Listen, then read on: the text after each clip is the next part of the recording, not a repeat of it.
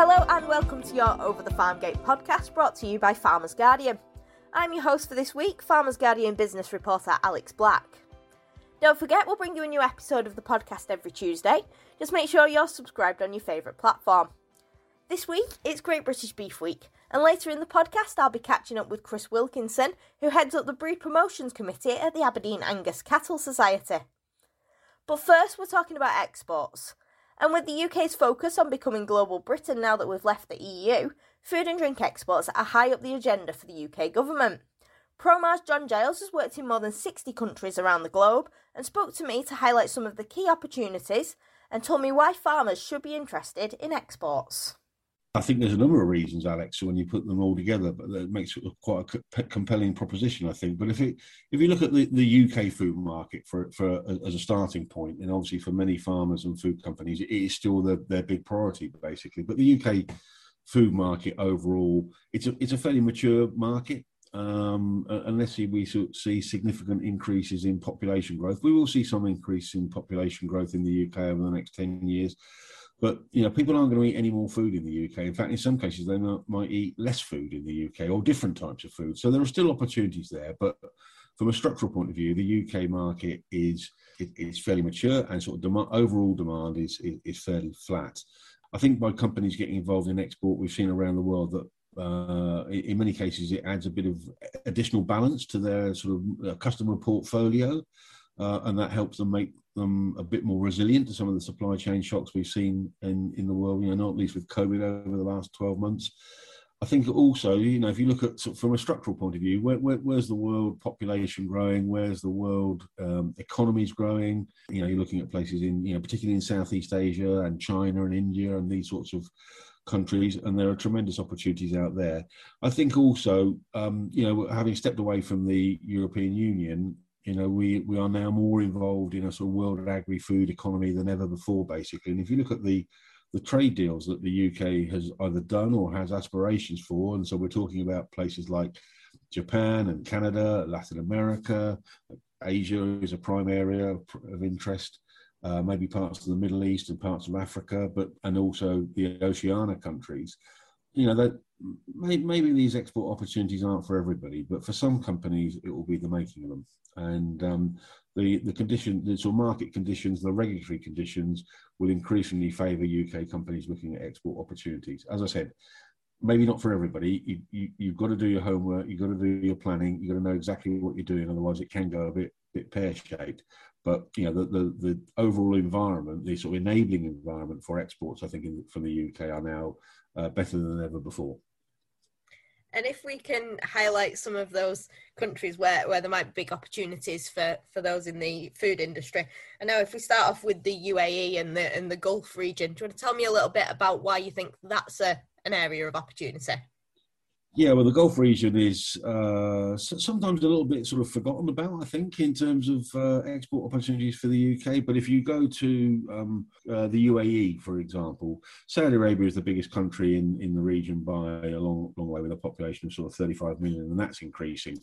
Uh, and there'll be opportunities there. But the, the UAE, UAE, I think, is, in, is particularly interesting. If, if you visit there, Alex, and you must get out there at some stage, um, you you know, the, the, retail sector is very dominated by UK retailers. So Marks and Spencers are there, uh, Waitrose are there, um, Tesco are there, uh, uh, uh, and one or two others basically. And you know there is a there is a bedrock of expat UK people living there as well. There's also a huge, in normal terms, at times there's a big uh, tourist industry there. About half a million people from the UK visit the uh, the UAE every year in a, in a normal year. Um, and so when you go into a supermarket in the UAE, you will find virtually every British food product you can there. Uh, you, you, can think of will be there, whether it's cheese or biscuits or um, soft drinks or bakery goods uh, or seafood products. You know, you know, finding UK food products in the UAE market isn't isn't the problem. Basically, the logistics to the UAE are good. There are flights uh, and boat, the planes and boats going out there on a regular basis. And most of the UK companies that do business there often consolidate their their their shipments uh, here in the UK. There's a number of companies who do this, and then they'll they'll be moving the product out there, you know, almost on a daily basis, basically. The, the other thing is that in the UAE, they are incredibly pro-British, um, and that sort of starts with uh, the UAE royal family. Um, you know, if you think about, I mean, sort of cultural affinity doesn't doesn't make an export market, but it, it doesn't do any harm. The, the other big attraction of the UAE, of course, is it's not just the UAE market, which in itself is actually quite modest. It's about nine million people in the UAE, so that's the size of London. So you could say, well, you know, big deal. So what? The, the one of the real attractions of the UAE, I think, Alex, is that they, you know, from, from there they then re-export to all around the rest of the Gulf, um, and they also then uh, export in some cases to um, uh, parts of the uh, East Africa and uh, other parts of Southeast Asia as well. So it's a, it's a huge sort of sort of meeting point and hub for imports and re-exports. So I think you've got to look at the UAE market not just as the nine million people who live there, uh, but also the um, you know the, the opportunities to use the UAE as a sort of safe, um, if there is a safe hub, as a, a safe re-export hub to other parts of the world, and you know not least around the rest of the Gulf. And you kind of touched on it there with um, your comments about the royal family, but that British branding, I suppose, not just in, in the UAE and all around the world. What what mm. do people think of that British brand? What does it speak to people abroad? I think I think I think British food products generally around the world, um, we perhaps don't shout about it enough. You know, if you look at the sort of resources that are available, you know, particularly the sort of people in Ireland, Bord Bia have got massive budgets to promote their uh, export products, and Irish food exports have been increasing steadily.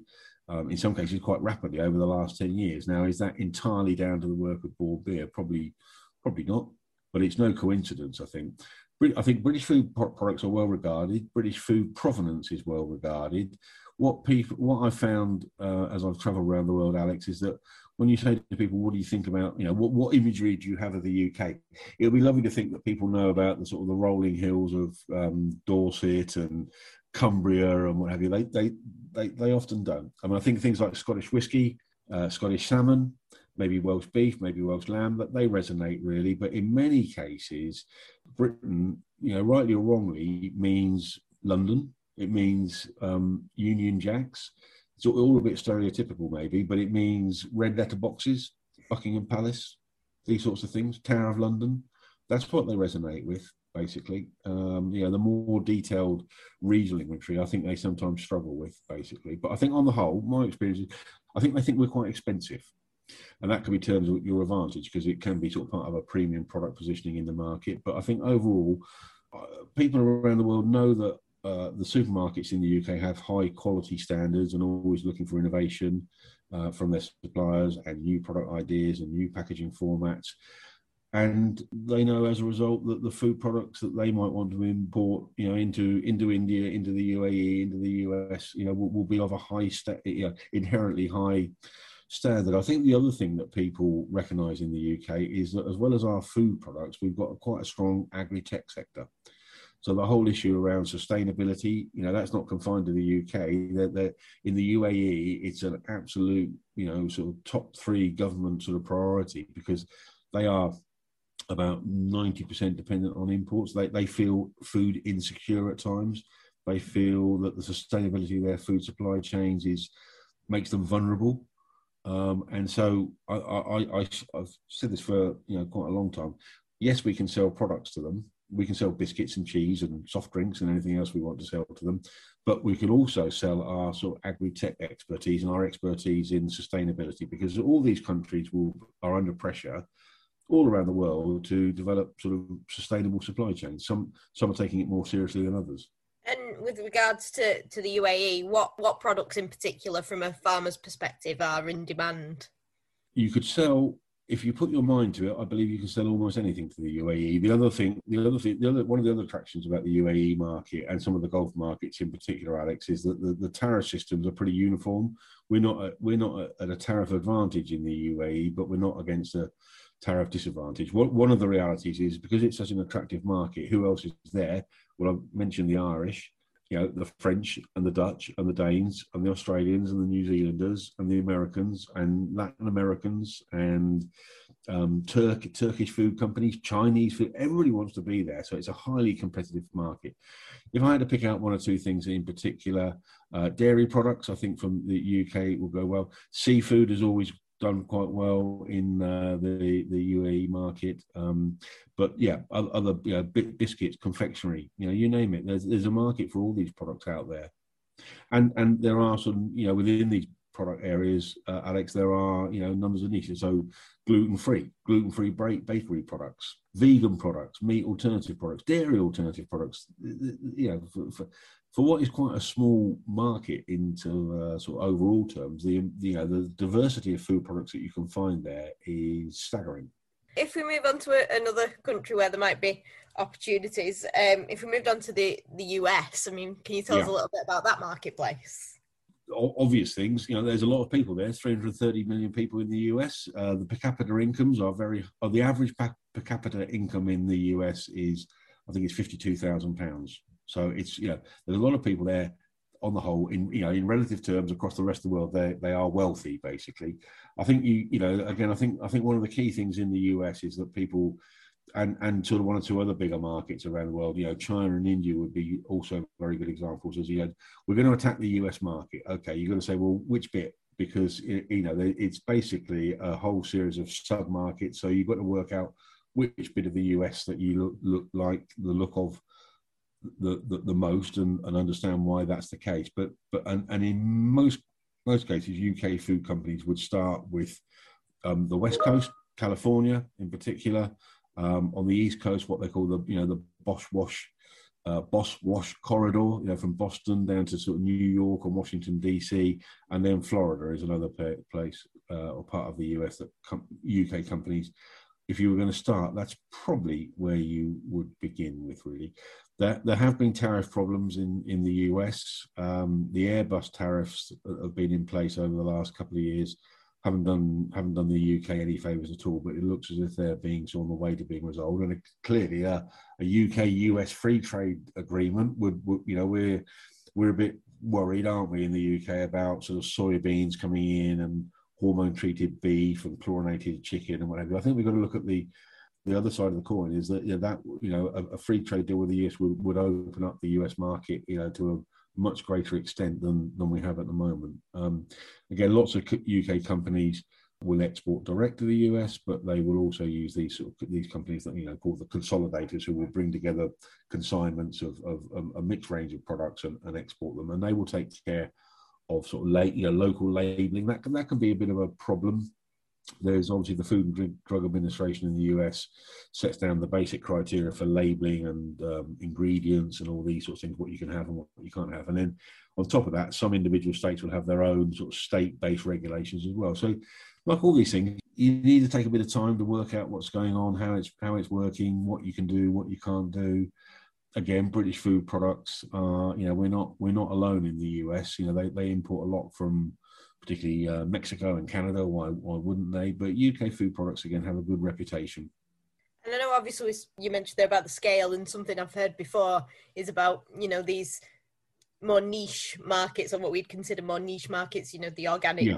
organic cheeses, artisan cheeses. Yeah. Uh, to, to look at the dairy industry as one thing. That's you know, with the size of the US, that's a substantial market for a UK producer, isn't it? Yeah, yeah. Look, with you know, if you sort of work backwards, if there's 300 million, you know, so in UAE, nine million people. In the US, there's 330 million people. So if you've got, if you get sort of 10% of the uh, UAE market, you've got about a million people. If you get 10% of the US market, you've got 30 million people basically. So you, you can sort of do, do do do the maths and work backwards really. But again, there are I don't I don't think the UK is ever going to, and I'm not sure we want to be a sort of mass supplier to the US market. We should be trading and marketing and promoting our sort of again our food provenance, our food quality, our food innovation, these sorts of things, and we.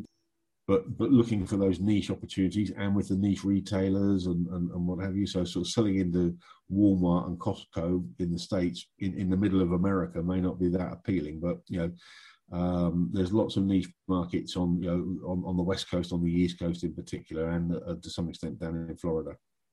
And from one giant country to, to another. Uh, if we were to take a, a, look at India, what can you tell us about the opportunities there?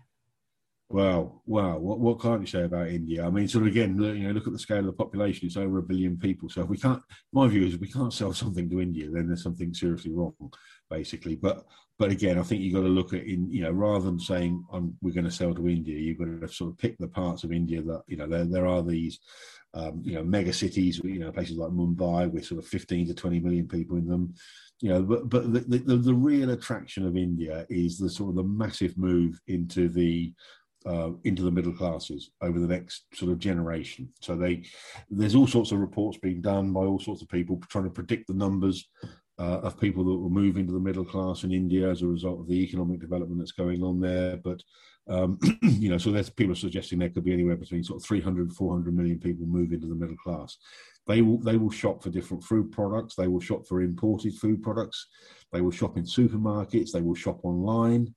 Um, and so, yeah, 400 million people. That's that's another Europe basically. Um, having said that, I think I think trying to export to India is it's not you know it's not not for the faint-hearted. It, it, it's a challenging market. The again the sort of regulations around import tariffs and non-tariff barriers are changeable. They change quite often, so you've got to keep an eye on what's going there. Again, working with a good importer in India would, would help you understand what's going on there. But and physical distribution in the country is you know not not as well developed. Um, you know, road systems, rail systems, and and cool cool cool chain is not not anywhere near as developed in India. Uh, but it will be, you know, going forward, it will be. You look at the sort of size of the investments that are going on there in their food industry. Um, and and again, I think sort of British expertise in you know the the the the the overall part of the supermarket uh, of the retail market controlled by supermarkets in India is tiny. It's sort of one percent at the moment, but it's going to become no, it's a bit more than that. I'm doing them a disservice. It's about three or four percent, but it will become four percent, five percent, ten percent, fifteen percent over time. And so, British food companies have been through this sort of evolution of supply chains and how they physically operate and the infrastructure you need to, to, to develop them. And I think I think you know one of the things that we've often said at Promar is that you know sort of okay, sell them our sell them our products by all means. You know, sell them our cheese and sell them our biscuits and, and so on and so forth. Um, but uh, you know, other people have got those products. We we can sell them our our sort of technical expertise in supply chain development. And I know with um, Australia and, and Canada and even the US, when we talk about deals with them, people always talk about the, the cultural ties there. And obviously, there's a lot of historic ties with, with India and cultural ties there. Is that an advantage for British exporters in India? Um, yeah, look, it doesn't. It doesn't. It's not a disadvantage. That's for sure. Basically, and and again, I think we found in in India, you know, when you ask people, you know, what, what resonates about the UK, it's it's not sort of the the lush green hills, unfortunately. Uh, it'd be nice if it was, but but it's London, Union Jack, um, red letter boxes, this sort of thing, basically. Um, out in parts of Southeast Asia, it's I'm afraid it's David Beckham. You know, apologies to everybody, but uh, yeah, but the, yeah, that that whole sort of cool Britannia type image the numbers of people you see walking around in Southeast Asian cities, you know, wearing Union Jack T-shirts and what have you. I mean, in the UK, it's sort of seen as almost embarrassing, isn't it? Sometimes, or even sort of offensive. But in Southeast Asia, they think it's the coolest thing ever. Yeah, and, and that takes us on, I suppose, nicely to Southeast Asia and, and China. Obviously, we're always talking about China and the, you know, the vast market with with huge opportunities there. But what can you tell us about about that? Yeah, well, again, look, China will again sort of you know there's a billion people there. If we can't sell something into China, I, I, you know, hey, I'd be absolutely amazed. And we are, you know, sort of, yeah, we've we've done quite well in China, the Chinese food market over the last sort of five years, and maybe a little bit more than that, basically. But again, ferociously competitive, full of opportunity, full of full of potential problems. I remember talking to one food company about you know their experience of working in China. This is a very well known use and, and, and the and, and, the person I was talking to, Alex, sort of said, "Well, look, wait, yeah, if you if you want to be um, a significant global player, you've got to be big in China." Um, that's just almost sort of taken as a given. He said, but if you sat back and thought about it, he said, sort of legal systems, they're quite difficult. Banking systems, they're quite difficult. Finding good people, they're quite difficult. Keeping good people, even more difficult. Physical distribution is difficult. Blah blah blah blah blah blah. He said, he said, oh, I'm not even sure why we should be there really. But he said, we know that if we want to be a significant global player, we have to be there, and we are going to sort of um, tough out all these things and, and and, and those sorts of things. You know, banking systems, legal systems, good finding good people, keeping good people. They're, they're not they're not you know sort of the China's not the only place where that's an issue. Those are issues. Those are issues sometimes in the UK, aren't they? But again, I think you have to think about China not as, yeah, we're going to be big in China. You think, well, where in China are we going to be big? I mean, the sort of the places that most people start again are in the eastern seaboard cities. But if you think about somewhere like Shanghai with a population of 25 million people, you could even say, well, look, even in Shanghai, where do we want to be? Into the retail sector, into the food service sector. I mean, China is a very demanding market, and it, I think you've got to sort of, if you're going to look at the Chinese market, I'm not sure it's the place for the first-time exporter to begin but maybe for our more sort of um, worldly wise export companies in the UK, China obviously it's great opportunities, but you've got to understand what you're doing and you've got to understand that you know again success isn't achieved overnight. In, I don't think in any of these markets success is achieved, achieved overnight, but I think in China you've got to have a long term, a real long term plan and commitment. You know the reason to export again they got this sort of you know huge moving through um, you know, it used to be sort of out of the billion people in China, 800 million of them were sort of you know relatively poor rural-based farmers. But again, you know, the drift to the you know to the urban centres, and then the changes in the food distribution structure from that, big opportunities, but market access again important. You've got to have good market access, and I think the other thing is that we, you know, we can, you know, we Britain can go out there, we can have a week promoting our food products, but it's no point doing it on a one-off basis. You've got to be doing that all the time, and because after we've been in China for a week, you know who's going to be there afterwards? The Danes and the Irish and the Australians and the New Zealanders, and so we haven't got these markets to ourselves. I think we will again sort of work out what what we've got maybe that might be a bit different from the rest of the world, and, and emphasise that. And I think we've seen success in China in recent years, particularly the um, pork industry um, selling yeah. offal and, and a lot of the cuts that aren't popular in Britain over there. I mean, where where are the other opportunities? What what kind of products are we talking? Well, again, I think I think it's sometimes quite. I mean, you know, the the, the pork industry in the UK, as you said, Alex, has sort of shown shown what can be done, basically. But that that also required um, getting the right sort of market access to there. I think one thing I've learned over the years, maybe in all the stuff, uh, all the work I've been doing at Promar, uh, and all the assignments we've done is that actually giving someone market access is one thing. Then you've got to have companies who want to sort of wake up on a Monday morning and saying, right, it's China, you know, um, and lots of food companies in the UK wake up on Monday morning and they're thinking, historically, they've been thinking about their, you know, domestic customers, and absolutely right. You know, why wouldn't you do that? But you've got to have a bit of a change of mindset, and so saying to somebody there's a there's a there's a tariff quota or a reduced tariff barrier or uh, whatever that, that's great but you've got to have the companies who then want to wake up on the monday morning and say we want to be big in china or indonesia or the uae or the us and we're going to start planning for that. And to, to try and be in all these markets at the same time. You know sort of 80% of british food companies are sme so there is a natural limit on resources and um, and money uh, and people and time. So again, you've got to pick the right markets at the right time. The other thing we see people do is sort of sometimes say, rather than pick a geographic market, we're going to follow a customer.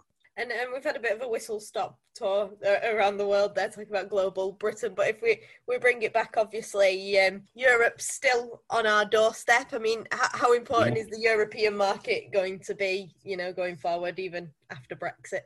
Yeah, well, that's that's that's that's a really good question, Alex, and it's it's maybe the $64 million question or maybe 64 million euro question we're all trying to answer at the moment. I mean, historically, Europe has been our natural market. That's why we joined the EU. But also in 1975, we had a referendum to see whether we would stay in Europe. So I, am not sure we've ever sort of totally felt comfortable about being part of the European project. And the European project has changed as well, of course, over time as well.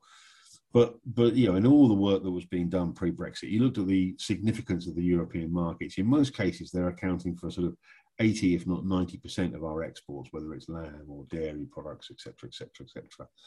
So to, to me, you know, the, the, the markets that were interesting and attractive to the UK pre-Brexit were are still attractive. There are still 80 million people in Germany. There are still 65 million people in France, and, and you know, and there's still a demand for British food products, basically. Maybe you can leave us with um, your, your top bits of advice for for companies that are you know looking looking at exports at the moment what what would you say to a, a company that's exploring these opportunities the first one is sort of do, do, your homework find out as much as you know find out as much as you can about these markets um, uh, as, as, you can before you before you even think about exporting in fact we've done quite a lot of work at Promar with uh, companies where they've given us quite a long list of countries and say, look, these these all look interesting for some reason or another. Let's try and put them in some sort of hierarchy because it's difficult to be in all markets all at one stage, basically. So do some homework, do some prioritization work, find out as much about as the market as, as you can. There, there, is, there is quite a lot of help out there from various organizations. Um, so I would sort of take some of the help that is available to, to, to for you to do this. Um, and then I think the, the last thing I would have is a you know a mid to long term plan to to work out you know sort of what's the real potential in this market. How do we get there? How do we physically get there? You know, who are our customers going to be? What do they want from us? Who's our competition going to be? And all that sort of thing, basically. Thanks to John for his insight. Now, it is Great British Beef Week this week, and the theme is sustainability. Chris Wilkinson is a relative newcomer to the beef industry, becoming involved with the Aberdeen Angus breed in 2015. Chris, do you want to tell me a little bit about the farm and why you chose that breed?